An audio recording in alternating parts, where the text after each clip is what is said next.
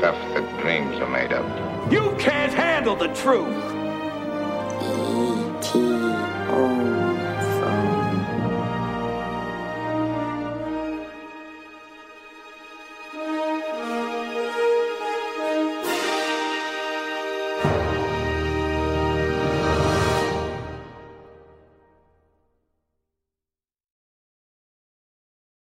What this at the movies is about is about looking at a movie of our day and trying to apply a spiritual truth to it. And as much as I don't like superhero movies, I love the theme. The Avengers are a group of guys that come together for a common purpose, and that they said in the trailer to save as many people as possible.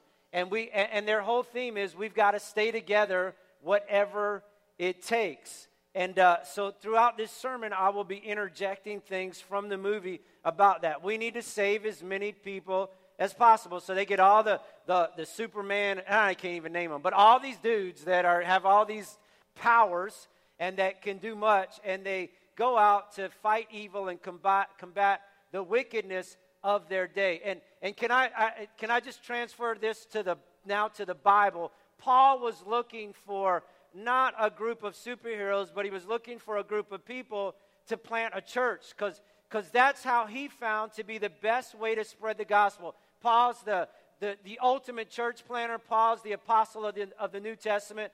Paul is the guy that got radically saved and really, through his ministry, turned the world upside down. And so he goes to Philippi, it's a little city in Macedonia, and he looks for a group of people that, that he can maybe start and, and maybe they can build something and grow something. And, and he, and he begins down by a riverbank and he finds a group of ladies.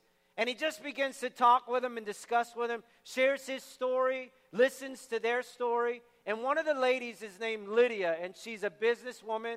And you'll find out later in the book of Acts, chapter 16, that she's very wealthy.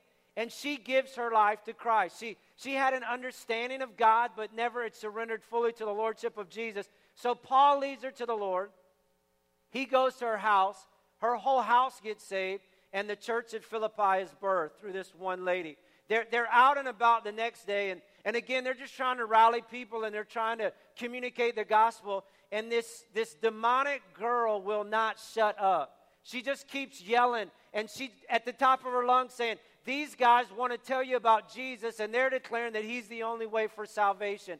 And, and I mean, it's just obnoxious, and it's causing problems and it's, and it's causing difficulties. And finally, Paul turns around and says, Be quiet in Jesus' name. And the demon immediately goes. This woman is clothed in her right mind. Paul leads her to Jesus, and it's the second member of the Philippian church. So now they got a slave. They got a, a and, and the woman that was a demoniac was a slave. And what happens is the slave owners get mad because because of her demonic influence, she could predict the future. So they get mad. They're losing money. They cause chaos to stir up against Paul, and so Paul gets thrown in prison. Well, that's not that's not right. He's preaching about Jesus. How many know God has a purpose beyond your own personal comfort? He gets thrown into prison. He's shackled in chains. He's, the, the guards are, are demanded by the authorities keep an eye on this guy. Don't let him go. Make it hard for him. In the middle of the night, him and Silas are singing in this jailhouse and they're just declaring the praise, maybe in the second stanzas of how great is our God. And the foundation of the jail begins to shake, and the doors swing open, and the shackles come off, and they begin to, to really just be led, walk out of the prison. And the jailer on guard gets scared to death. He knows his, his life is, if these prisoners escape, he'll lose his life. And so instead of going through the torture, he draws his own sword gets on his knees and begins just about to run that sword through his heart. And Paul says, Hey, hold on. Wait a minute, big guy.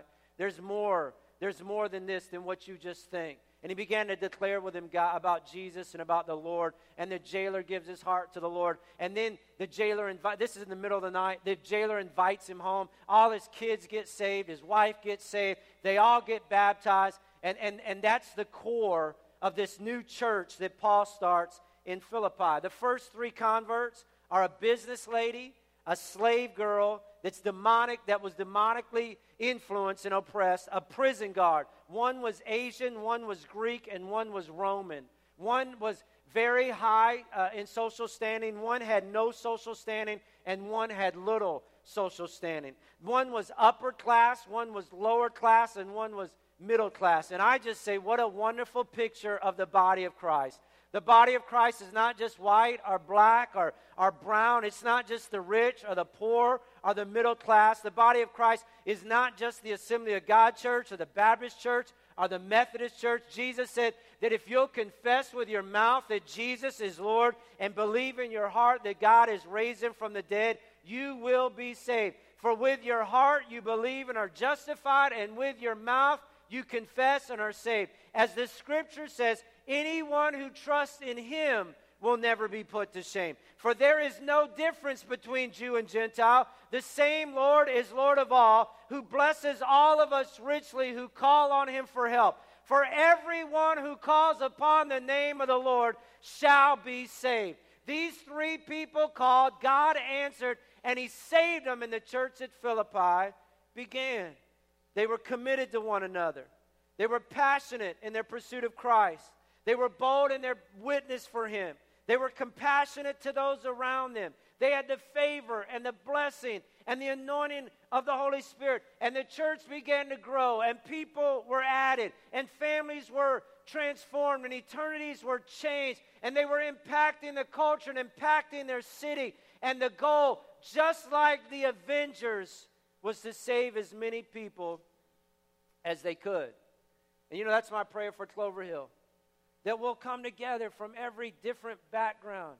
From every, I mean, we've got people, Clover Hill's like a melting pot. We, we've got people that have come out of the Catholic Church and we grew up in the Baptist Church and we're part of the Methodist Church. We got people that were just heathen, that, that just, that had no church affiliation, just smoke whatever heathen, you know, all of us were heathens at one time, but just heathens. And we've come together. And my prayer is that we will rally around the cross of the Lord Jesus Christ. And we won't see black or white. We, we won't see rich or poor. We, won't, we all will see is the blood of Jesus. And we'll work together and we'll partner together and we'll fellowship together and we'll love each other. And, and we'll, come to church on Sunday to be encouraged and to edify, to be edified, to encourage one another and bless one another, to worship God in, in spirit and in truth, to hear God's word and be instructed on how to live. And then we'll go into our community and we'll radiate with the presence of God. That people will begin to ask us, Why do you have such hope in difficult circumstances?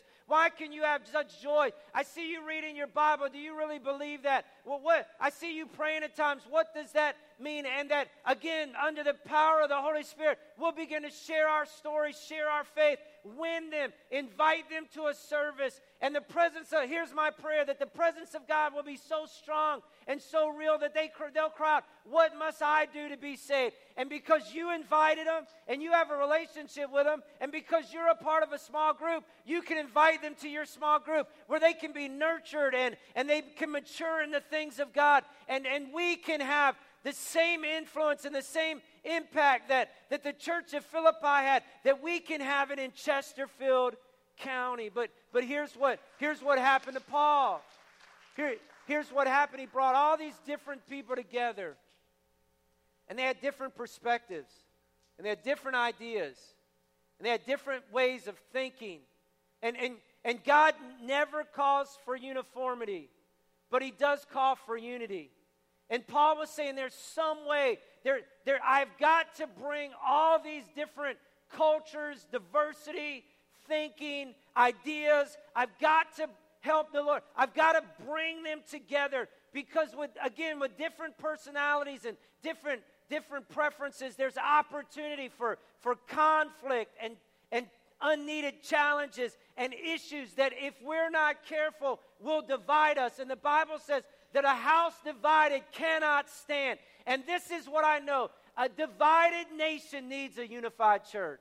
If there was ever a time in our generation where the church needs to come together as one and lay aside our preferences and lay aside our differences and rally under the cross of the Lord Jesus Christ, today is the day. Now is the time. And, and the opportunity is great. And if we'll do it, I believe God will use us mightily.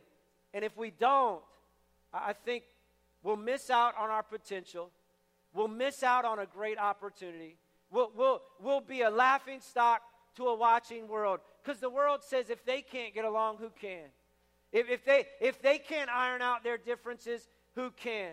But here, here, here's, so here's what Paul said. Here's what Paul commanded the church at Philippi. If you have any encouragement, all these different people, all these different backgrounds, if you have any encouragement from being united with Christ, here's what he's saying. You're born again, you know Jesus. And if there's any if there's any strength from that, if any comfort from his love, if any fellowship with the Spirit, if any tenderness and compassion, then make my joy complete by being like minded.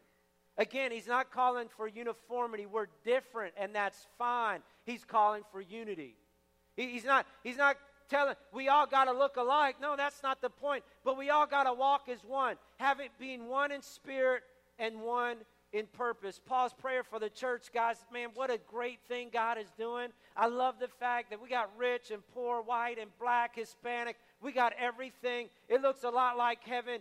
But if we don't walk as one, if we don't unify under the lordship of Christ, then it's all for naught. And, and here's the deal with the Avengers they couldn't do it. If you watch the, the movie, you'll find out that because of an issue, they, they, they couldn't fall on the same side and they became enemies. And so, what, what started as a group of superheroes fighting for one common purpose, it divided them down the middle, and now they began to fight against each other. And the bad guys got stronger, and the culture got weaker, and their influence diminished, and their potential to help others was not realized. And here's the application God has called us as the church to be an agent of healing, to win the lost, to light up the darkness, to preserve righteousness, to usher in his kingdom, his agenda, and his purpose. Here's what Bill Hybels said There is nothing like the church, local church when it's working right. The beauty is indescribable. Its power is breathtaking. Its potential is unlimited. It comforts the weak. It heals the broken in the context of community. It builds bridges to seekers and offers much to the confused. It provides resources to those who are in need and opens its arms to the forgotten, the downtrodden, and the disillusioned. It breaks the chains of addiction. It heals the oppressed. It offers uh, belonging to the marginalized of this world. Whatever the capacity for human suffering, the church has greater capacity for healing and wholeness. There's too much at stake for the church to be uh, bickering and fighting. There's too much to be lost. That, that again, that if we don't rally around the cross and together pursue the heart of God, which is that none should perish. In the Garden of Gethsemane, Jesus is, it's called the high priestly prayer. It's the last prayer that Jesus prays before he goes to the cross. And on multiple occasions and multiple times, he prays this prayer protect them. It's supposed to be them, and it's talking about us by the power of your name, the name you gave me. So they may be one as we are one. Well, who may be one? It, God is saying, just as, as you and I, God the Father, God the Son, God the Holy Spirit, we're one, three distinct personalities, but one Godhead. May the church, may, may those who have confessed their name in me, may those who believe in me as their Savior, may they be as one. May they be united. Here, John 17, 21. I pray that all of them may be one. Father, just as you are in me and I am in you. John, uh, same prayer, two more verses. May they be brought to complete unity to let the world. Why is unity so important? Why, why do we have to lay aside some of our differences for the greater good? Because the world's watching, and the world needs to know that you sent me, and I have loved them even as you have loved me. Unity is a big deal. It's in God's heart, it's on his mind. The last thing he prayed before he went to the cross Lord, make the church one as we're one. Why? Because nothing is more valuable to God than his church. And nothing has greater potential to damage our testimony and ruin our credibility and destroy our potential than division and conflict and disharmony. And if you're part of God's family, you have a responsibility to protect the unity where you worship. You have, you have a divine mandate from God to protect the unity of believers. And, and again, I'm not, I, I, I, I'm not preaching this because I think there's, there's a lot of division. I'm not preaching about an issue. I'm saying we've got to protect before the issue can become a reality. We have got to fight for unity. We've got to partner with other brothers and sisters in the body of Christ, regardless of what denomination they might label themselves. And we've got to link arms and we we have got to be one so that the world will know that He loved us and the love of God is in us. So, how, how do we do this? And, and I encourage you, I didn't give you an outline, but, but if you're taking notes, and I encourage you to do that, here, here's one thing we have to do we have to walk humbly. And here's, here's what I think defines humility as much as anything else that it's, it's codependent. Humility is not independent. It, he, pride says, I don't need anybody else. Pride says, I can do this on my own. Pride says, I'm a self made man. I don't need anybody's influence or encouragement. I'm, I'm who I am because of just who I am. That's pride. Humility says, I need others. That, that's what the psalmist said as iron sharpens iron, so one man sharpens another. Humility says, I need others to pray with me and to walk with me.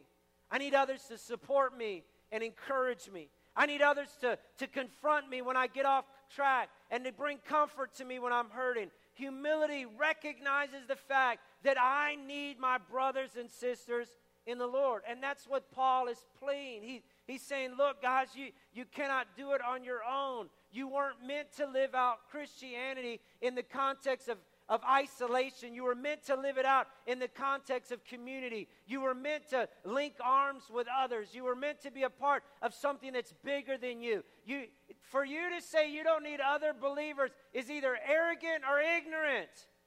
The Bible says that if you're not plugged into a local church, you're like an organ without a body. You're like a sheep without a flock. You're like a child without a family. The Bible says you belong in God's household with every other Christian.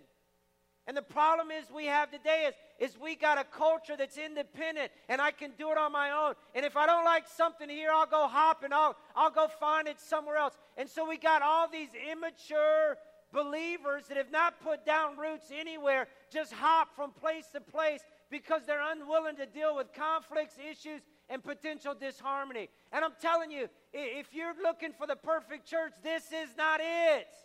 And if you find it, don't join it because you'll mess it up. Because you're not perfect. And there's no perfect people in the body of Christ. We all have issues. And if you don't think you have an issue, that's your issue.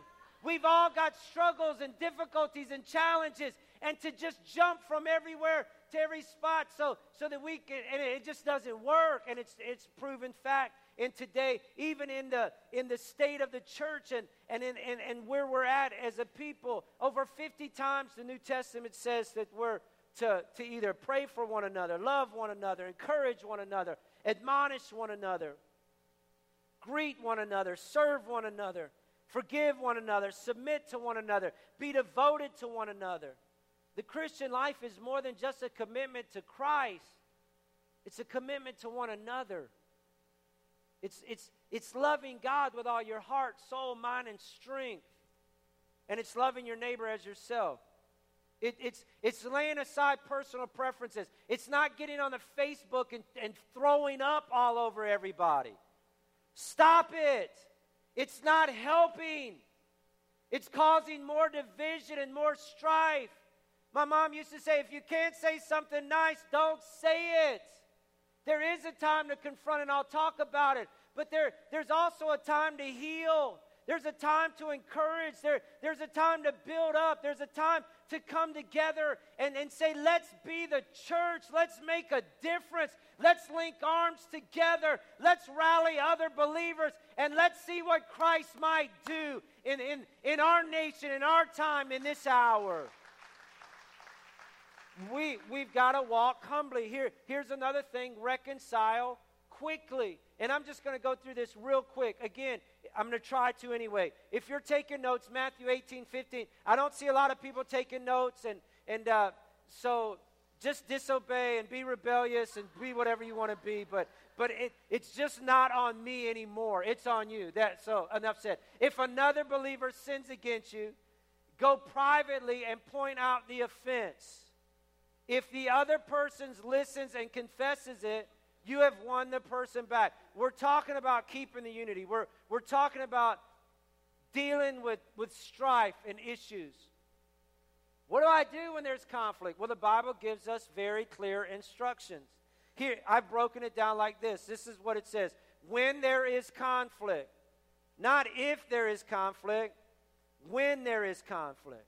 There, some people say, well, if there's conflict, there's a, there's a lack of spiritual maturity. I would say that's the furthest thing from the truth. Where there is something that's alive, where there's passion, where there is perspective, where there is, where there is, a, where there is a, a, a personality and a divine purpose, there can be conflict. Again, you put people together. I mean, you know, they, they, they say that marriage uh, uh, it, opposites attract, opposites attack too. You, some of you have found that out in your marriage.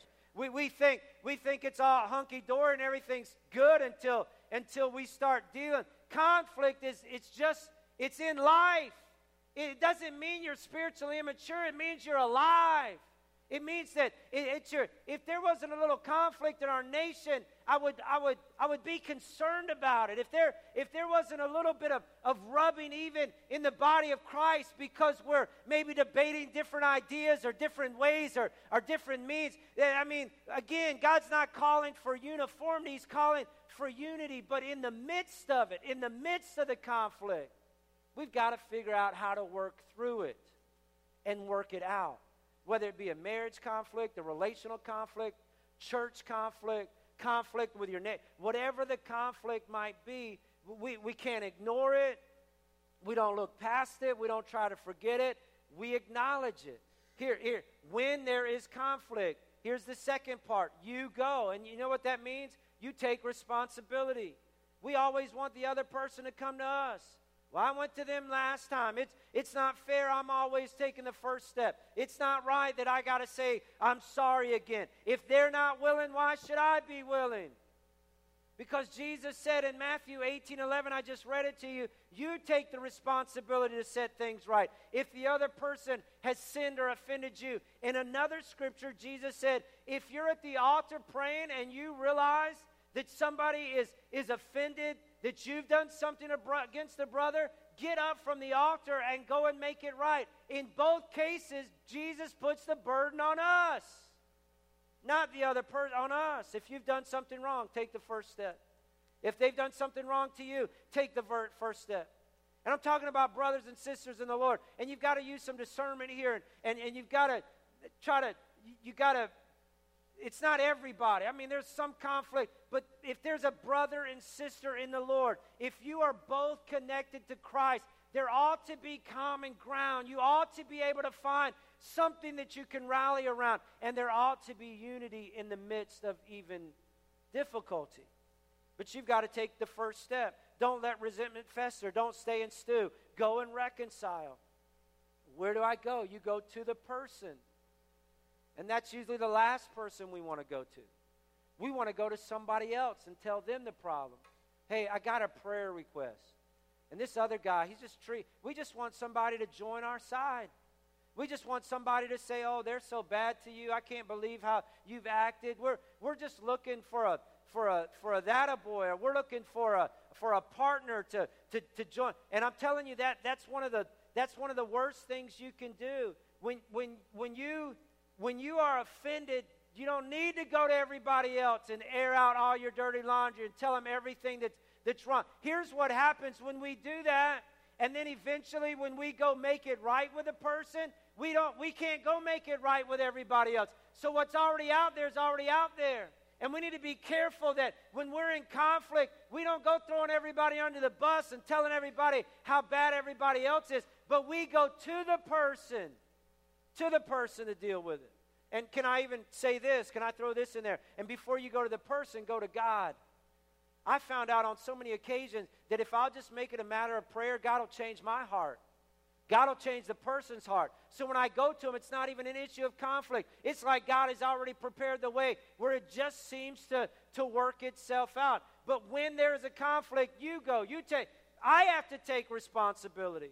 You go to the person, not to everybody else, in private. We have a we have a saying on our staff that we champion publicly and we confront privately. We, we, if, if there is something, if Andrew does not like something I'm doing or something that I've said or something about me, he's not going to get on the platform and let it be known. It's not, he won't be on that platform long, I'll guarantee it. he's going to come to me or vice versa. If I did it to him, I wouldn't be here long because you wouldn't let me. Because that's not what the body of Christ is about. He's going to champion me publicly. I'm going to champion him publicly. But privately, we're going to get together in a room and we're going to we're going to discuss the problem and talk about it and try to resolve the conflict that we have. We do it in pri- private and we discuss the problem. We don't discuss the person. This is good. This is really this is really good practical stuff. I wish we would I wish we I wish I would do it more.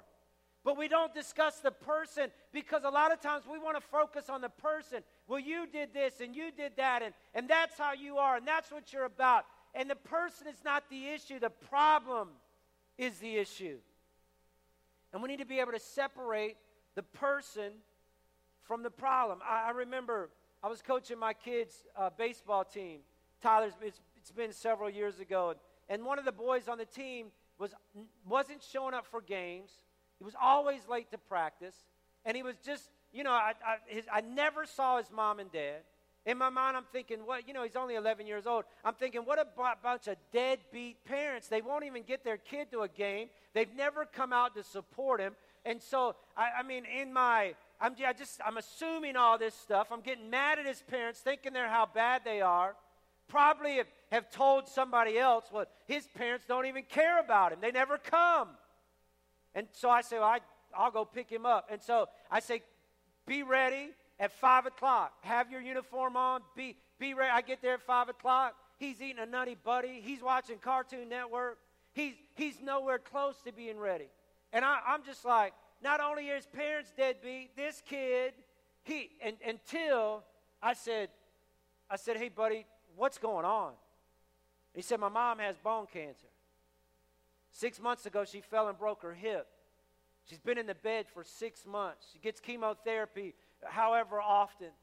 My dad is working 80 hours a week to help cover the medical bills.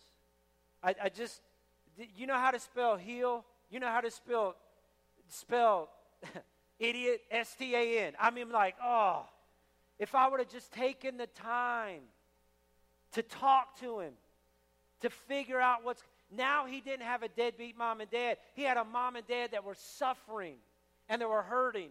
He was an 11 year old on the loose. He was an 11 year old that needed somebody else to come alongside him at that season of his life and be a source of encouragement. I, I, I want us to, before, before we start attacking and before we start assuming, I want us to take the time to find out what's going on. Maybe there's a reason that hard, uh, abrasive guy at work can't get along with anybody. Maybe his daddy never told him that he was loved. And, and some of us say, well, well, you got to just pull up your britches and get over that. But sometimes it's real. And we need to be the heart and the compassion of Christ. And I, I mean, I, I could go on and on, but, but we've, we've got we've got to step into their world for a minute. There's a reason why pe- people are the way they are. And if we don't take the time to try to figure it out, all the assumptions, all the thinking, it's just going to cause worse. When there's conflict, you go to the person in private and discuss the problem. Not the person, you discuss the problem for the purpose of reconciliation. Your goal in talking is not to win, your goal is not to score points. It's not to say, I was right, you were wrong. The aim is to restore the relationship. The, the, the purpose is to tear down every wall that might divide and walk in harmony with your brother and sister, husband or wife, child or parent. I cannot emphasize the importance God puts on relationships. Again, when he asked, What's the most important commandment? He said, Love God and love others. Here's what Paul said If it's at all possible, as far as it depends on you, live at peace with everyone. He said, Make every effort to keep the unity of the Spirit through the bond of peace. If there is, when there is conflict, you go to the person in private and discuss the problem for the purpose of reconciliation. We, we've got to fight for unity. Here, here's the last thing walk in humility. The second point was reconcile quickly. Thank you, Greg, because it had just slipped my mind. And the third thing is love ultimately. Love ultimately. And here's, here's what I'll close. Stay with me, will you? I just want this verse. Oh, I want a lot to sink in our heart, but I want this verse to come alive to us today. If I speak in the tongues of men or angels, but have not love. I mean, we got some people that have so elevated the gift of tongues. And listen to me, it's biblical, it's in there. I practice it in my private prayer language. I thank God for it. It builds up and edifies. But we there are some people that get so hung up on that that they and they don't have love. Jesus said, I I could have the greatest prayer language, but if I don't have love, I'm only a resounding gong or a clanging cymbal. I, I, I'm not much. If I have the gift of prophecy and can fathom all mysteries and all knowledge, you know, you know why Paul has even said that? Because in 1 Corinthians 12 and 14, he talks about the gifts of the Spirit. And so the church in Corinth was all worked up. And I'm not, he's not downplaying them. And these are important. And, and soon I'm going to, I need to teach on the gifts of the Spirit. And, and, and, and those things are important and they're vital. But if I, if I could prophesy and I could tell you what was going to happen tomorrow, and if I could tell you when the next terrorist attack was going to come, there, there might be people wanting my voice and wanting me to speak to the issue. But if I don't have love, if I had all mysteries and all knowledge, if I had the cure for cancer, if I, if I, I mean, I would think I was something. I mean, not, there, there was a time I watched as a 6'4, 260 pound man wasted away in a matter of three months to about 120 pounds. Thought he had a back pain, went to the doctor, he had, he had cancer, and ate him up within six months. I think, man, if I could, outside of a miracle of God, there was no human resources, there was no human cure to help him. If I could, if I if I had fathom all mysteries and all knowledges, if I came up with a cure, if if I had faith that could move mountains, if I walked in a room and every person was healed because of my faith, but did not have love, I'm nothing. If I give all I possess to the poor, then we're going to take up a special offering on December 11th, and I'm encouraging you, I'm challenging you. I, am I'm, I'm hoping that you'll give sacrificially because there's a city that, that is in need of Jesus, and we need to be a part of planning a life giving church but if I gave everything I had to that thing and didn't love, I'm nothing. Because you can love. You can love. You can give and not love. But you can't love and not give. If I give all I possess to the poor and I give my body to the, to the hardship that I may boast, but do not have love, I gain nothing. Pastor, what do I do? How, how do I navigate through what's going on in our culture? How, how do I make sure how do I make sure we as a body of Christ reach our full potential? Well, number one, walk in humility. We need each other. Number two, resolve conflict quickly, deal with it. And third, love ultimately. That, that's our greatest gift, that's our greatest weapon. To love in spite of, to love instead of. And what is love? It's patient. It's kind. It doesn't envy. It doesn't boast. It's not proud. It does not dishonor others, regardless of their view, their thinking, their religion, their race. It's not self seeking. It's not easily angered. It keeps no record of wrongs. Love does not delight in evil, but rejoices with the truth. Love always protects. Love always trusts. Love always hopes. Love always perseveres. Love never fails. If we lack love, according to 1 John, we're dead. We know that we have passed from death to life because we love our brothers. Anyone who does not love remains in death. A divided church needs a unified, a divided nation needs a unified church. Can I challenge us once again? Walk in humility. We need each other. We're not to be isol- isolationists. We're not to live alone. We're to do this together. Re- reconcile quickly. When there is conflict, you go to the person in private, discuss the problem for the purpose of reconciliation, and love, ulti- love ultimately. Here's what Paul said, and these three remain faith, hope, and love. But the greatest of these is love. Amen, everybody? Amen. Bow your heads and your hearts with me. I want you to ask this question as you're sitting there reverently and quietly and I, I, please don't move. Now's not the time to leave. The service is not over. What's the Holy Spirit saying to you? We ask that question, Holy Spirit, what are you saying to me? What do I need to change? What, what, what do you need to do in my life? Am I walking humbly? Do I, do I recognize my need for other people? Am I resolving conflict quickly? Lord, is there an awe? Is there a is there a issue that I've not dealt with that I need to? Reveal it to me, God. Holy Spirit, show me. Am I being kind and patient? Lord, am I loving according to how your word says to love? Am I not am I keeping a record of wrongs or, let, or am I letting it go? Holy Spirit, what are you saying to me?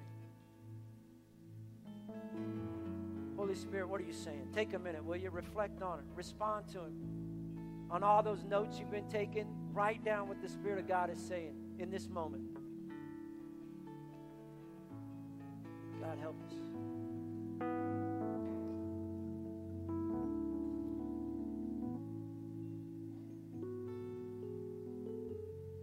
help us. Why don't you stand to your feet? I, I don't, I don't, you know, my greatest, not my greatest, but one of my concerns is that we just hear a message and then we don't act on it. And I think that's what James said.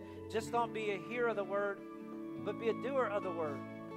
And I want you to take a takeaway from this morning. And I, and I want you to ask the Holy Spirit to reveal it to you throughout the week and, and, and, and make it a matter of, of, of prayer and intercession and make it a matter of God, change me. God, change my heart. God, transform me into the person that you desire me to be. Lord, I don't want to be, I, I want to I want to grow. I want to be changed from glory to glory to glory. God, I don't want to stay in the same patterns. I don't want to live the same way that's not pleasing to you. God, I want to become more like Christ every day. Lord, I want to walk in, humi- in humility. I want to deal with conflict biblically. I want to love ultimately, Jesus. Lord, I pray for the church this morning that we will be unified that we will put down our differences and lay aside our preferences, and that we would rally around the cross of the Lord Jesus. And a watching world would see the, see the power that can come from unity, can see the grace that can come from the unity of the Spirit. Help us, Lord. Here, here's the last thing I want to do today. Look at me, will you? There's three things we try to accomplish in the service that we want to do. We want to worship because God is worthy of our worship. He's worthy. We want to worship Him. We want to share God's Word because God's Word contains truth. It's not, it just doesn't contain truth, it is truth. It's what it's what challenges, it's what teaches, it's what the Word of God is what corrects, convicts, brings us to the point where, where there has to be change. And thirdly, we also want to pray. We want this to be a house of prayer. And we want to pray for you. If you have a need today, if you recognize, you realize, I need Jesus today. I, I'm not walking with him. I, I've turned my back on him. I've, I've distanced myself from him. Maybe today is the first time in the service and you just you just sense that that I need God. Well, I want you to come forward. We want to pray with you. We want to help you be reconciled to God through Jesus. If you're sick in body today, we want to pray for you. We want to believe God for you. If you need encouragement today, we want to we want to see you leave encouraged. If you need wisdom today, you're trying to discern the will of God, man, we want to pray with you. We, we want to help you. And so, in these next few moments, again, service is not over, and Pastor Andrew will close it out in just a minute. But I'm praying, God, give us the courage, the humility to be willing not only to cry out to you, but to call on others to pray with us. And Lord, may, may, may we have the courage and may we have the faith to believe that you'll meet us. Prayer team, if you'll get ready, Trevor, if you'll if you'll sing this this chorus kind of quietly for a moment. The prayer team's ready. If you need prayer today, will you come? If you don't need prayer, where you're at, will you make your seat an altar of prayer? Will you pray for our nation? Will you pray for our church? Will you pray for our community? Pray for your family. Lord, we call on the God who's able to do above and beyond what we ask, think, or imagine. We cry out to you, God. We ask for your help.